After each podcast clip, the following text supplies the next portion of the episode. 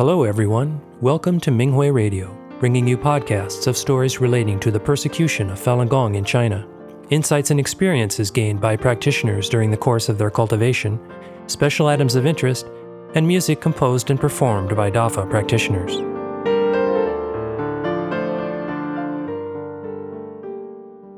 The following is an experience sharing article entitled Some Cultivation Insights While Participating in the Media by a Western practitioner in the United States. The article was published on the Minghui website on October 5, 2023. Greetings, revered master. Greetings, fellow practitioners. I began practicing Falun Dafa in 2013. About a year after I began practicing, I started writing and translating articles for the Falun Dafa Info Center in Bulgaria. I had previously translated movie scripts in Bulgaria, and I've always felt that writing was my passion. The chief editor of the project had more than eight years' experience writing for the U.S. Epoch Times, and she was able to manage media as well. I was very excited to be part of this important project, since I believed that I had some writing skills. I assumed everything I wrote would be accepted and published. However, soon after the chief editor took over, she harshly criticized my articles and my translations. She repeatedly returned them to me, but did not give me any advice or suggestions about what I did wrong or how I could improve. She always said, Learn from the way I edited your work, or read other articles to learn how to write yours. I felt disappointed at first, and then I became upset. My frustration gradually turned into hatred and I started thinking about leaving the project, not because I felt that I wasn't good enough, but because I felt the chief editor did not appreciate my talent. I reminded myself that I was a practitioner, so I did not confront her, but I did resent her. I lost my enthusiasm and was barely taking any assignments. One day, the project coordinator contacted me and offered to help me put together my articles. He also had many years of experience working for the Epoch Times, and he emailed me his training books on journalism that he used to educate himself when he started working there. I sent every article I wrote to him, and he returned it to me with detailed remarks about what needed to be changed or improved and how. I noticed that the chief editor approved these articles without making any comments, because she obviously found them well written. After some time, the chief editor told me that I improved and asked me to submit my articles directly to her because she felt I was now able to write without additional help. I was very excited to finally hear a compliment from her, and I told the coordinator who had been helping me.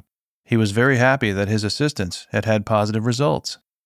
Then he explained the reason he offered to help me was because the chief editor was sick of fixing my articles and she planned to dismiss me from the project.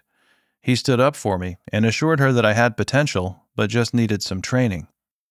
She obviously agreed and gave me a second chance. When I heard this, I felt like I'd been slapped in the face. I felt ashamed, humiliated, and angry. My initial reaction was, Who does she think she is to decide whether I stay on the project or not? But I calmed down and realized that I must look at the situation as a Falun Dafa practitioner and not as an ordinary person. I remembered that the chief editor wrote more than 300 articles for the Epoch Times. She was also interviewed on TV and introduced Dafa and talked about the persecution, the organ harvesting, and clarified the truth. Most of these interviews were aired on primetime television. In 2002, when the Chinese embassy tried to ban Falun Dafa from holding public events, she filed a lawsuit with the Hague International Court against them. As a result, the ban was lifted, and every year Falun Dafa practitioners are able to protest in front of the Chinese embassy in Sofia on significant dates.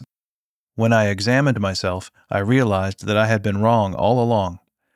First of all, when I joined the project, I did not have any real previous experience, and instead of educating myself, I only relied on my writing skills. When I compared the edited articles with my original versions, I was jealous of the professional way the chief editor rewrote them, and I egotistically thought that she obliterated my natural talent, and these articles sounded more like her than like me. I never considered how much time and effort she spent to edit my work. I remembered that once her husband, who was also working on the project, mentioned that on weekends she spent more than 12 hours editing articles, and she was exhausted because just like the rest of us, she had a regular, demanding full time job. I realized that not only was I selfish, bitter, and jealous, but I was also consumed by a desire to show off. I forgot that I was working on this project to save sentient beings, not to prove myself as a writer. I was in a competitive mindset instead of a state of compassion. I was not acting like a Falun Dafa practitioner at all. I was the furthest thing from it, in fact. Why didn't I respect her experience and phenomenal efforts to validate Dafa and to make the media look professional and successful? My ego and emotion were bigger than the responsibilities I was shouldering as a practitioner. All these realizations made me firmly determined to correct myself. I totally changed my attitude. I started putting extra effort into my writing, and I edited and checked the articles multiple times before I sent them to her. I carefully checked her edits and examined her corrections. Not long after that, she told me that she was spending less time on my work and she praised my improvement. Meanwhile, another team took over the Bulgarian Falun Dafa Info Center. My chief editor started a brand new media project, and she invited me to be part of it, which was a huge acknowledgement of my efforts. I started by suggesting different topics to write about, and she gave me the freedom to write whatever I deemed appropriate. This time, my articles needed almost no editing. My articles even started gaining some attention, and I was invited by a Bulgarian TV station three times to discuss some of the topics. I also offered to help with the leisure column for the new media with poems and fiction that I wrote in my free time. The chief editor happily embraced the idea after reading the first few articles, and she called me to tell me that my writing talent had bloomed in front of her eyes like a butterfly. She was extremely happy and honored to witness my growth. This totally unexpected praise confirmed that I was on the right path. In May of 2020, Bulgarian practitioners launched the Epoch Times Bulgaria, and I was invited to be part of this project as well. When new writers join the team and I see their amateur work and their sometimes negative attitude, I remember my own experience and tell them my story. I always share the lessons that I've learned and remind them that we are in the media not to prove ourselves, but to save people. We absolutely cannot do this if we can't meet the high standards as professionals and as cultivators. We need to approach each project with Falun Dafa's guiding principles truthfulness, compassion, and forbearance, and even more so when it comes to Dafa media projects. Only then will we be able to cooperate, work well with each other, and most importantly, reach the hearts and souls of our audience. As a person engaged in media projects, I need to read lots of news, and as we all know, the news these days is rather discouraging. Seeing the rapid deterioration of people's moral standards, politicians' lies, doctors, scientists, and the mainstream media all serving a political agenda with total disregard for human life, I sometimes felt hopeless a week ago, I shared these gloomy thoughts with that same practitioner who had helped me with my writing, and he reminded me of what Master said in the article on the responses to the piece about assistant souls. Quote, if we are to save sentient beings, we cannot eliminate lives across the board. We still need to see whether they can be saved. During this process, naturally, lives are going to act in a positive or negative way, and this is something that is bound to happen during the Fa rectification. There is no need to overreact when you see a being acting negatively during this time when things are such a mess. Study the Fa well, do the three things well, and you will have all that you need. The old forces are now, in fact, being disposed of after having been judged to be demons against Fa rectification. Master is here, and the Fa is here, so nothing will get out of hand.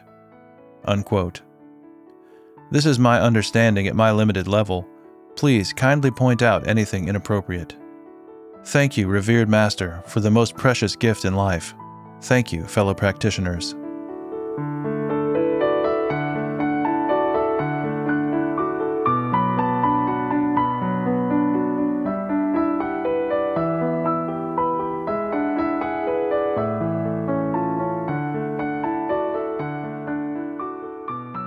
The following is an experience sharing article entitled An Atheist Becomes a Falun Dafa Practitioner by a Falun Dafa practitioner in China. The article was published on the Minghui website on October 6, 2023. I grew up in an atheist family, indoctrinated by the Chinese Communist Party, CCP, I became a stubborn atheist and did not believe that there is a God in the world. When my husband decided to practice Falun Dafa despite the persecution by the CCP, I thought he was stupid. I always found fault with him no matter what he did, but he never argued back. I often got angry and threatened to divorce him. I burned a Dafa book and slandered Dafa. He warned me that blaspheming Dafa would bring me karmic retribution, but I ignored it and made jokes about it. I accumulated a great deal of karma because of my ignorance, which later led to many hardships in my life. In 2002, I had a dream that I was hit in the back by tree branches falling from a tall building. Both my husband and I agreed that the dream portended misfortune. Part 1 Benefits from DAFA. The day after the dream, my motorcycle collided with a large tricycle and I was badly injured. On the way to the hospital, my husband asked me to recite, Falun Dafa is good, and truthfulness, compassion, forbearance is good. My whole body was still shaking, and I was not sure if I would survive. So I listened to him and recited the words with him three times. I did not feel any pain when the broken bone was set and the big wound on my head was sutured. As my husband says, some really extraordinary things can occur in this world. Since the accident, I never had bad dreams again. I felt like something was always around to remind me, and thus decided not to talk nonsense about Dafa anymore. My husband said, You did not die in this accident and only received a scar on your face nor did you lose any limbs, and you now understand the truth of Falun Dafa. Many people today don't know that there are gods and Buddhas. In my mind, I still looked down on my husband and did not believe that Dafa was good. Not long after, I developed heart disease and was treated with Chinese and Western medicines for three years. Not only did my heart disease continue, but I also had problems with stomach and chest pains. My life was really difficult.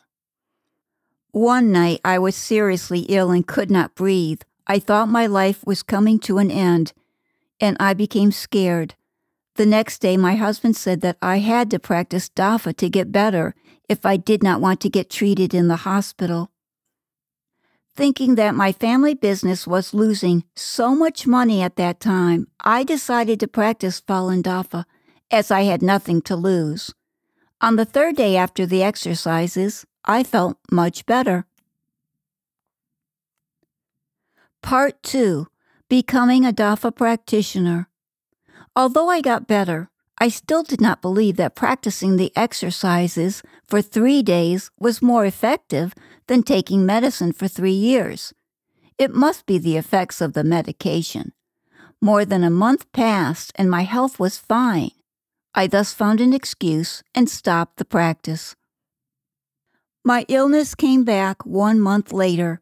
I told my husband that I might as well do the exercises again. My husband said, Don't mess around this time. You not only have to complete the five exercises daily, but you must also read Zhuan Falun, the main book of Falun Dafa. Performing the second set of exercises, Falun Standing Stance, was hard for me the first time, but I persisted in keeping my arms up till the end of the exercise. I had a dream that night. I dreamed that there was a hole in my thumb, and water with many ants in it flew out of the hole. I felt extremely uncomfortable, like being bitten in the heart by tens of thousands of ants. I knew that Master was cleansing my body. Every sentence in Zhuan Falun struck me, and all the principles were well explained. I read it three times in a row. I even complained to my husband for not telling me to read the book sooner. My distorted mind has changed since then, I returned to my intrinsic nature. Life was so wonderful and happiness was always with me. My celestial eye was opened and I saw some beautiful scenes. There are really gods and Buddhas in the world. The CCP has been lying to people. Atheism is harmful, and many people in China are still living as miserably as I was in the past. I am grateful that Master has saved me again and again. He did not despise me as a sinful person. I sincerely hope that everyone knows the goodness of Dafa and can be free of their suffering as soon as possible. I went back to work after my health was restored. Because of my busy work, I had less time to study the Fa, and my cultivation gradually fell behind. It wasn't until 2018, when we sold our house and I was less stressed, that I started cultivating hard again. Saving people became more critical during the pandemic. I had to break through my attachment of fear in order to talk to people face to face.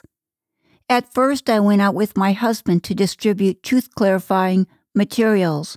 When he was busy, I went out with other practitioners. We sometimes had to walk up and down as many as 30 floors, but I did not feel tired.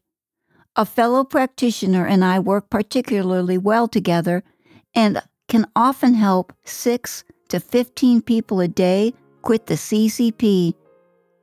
Compared to those diligent practitioners, I am still not doing enough. I will continue to work hard in my cultivation.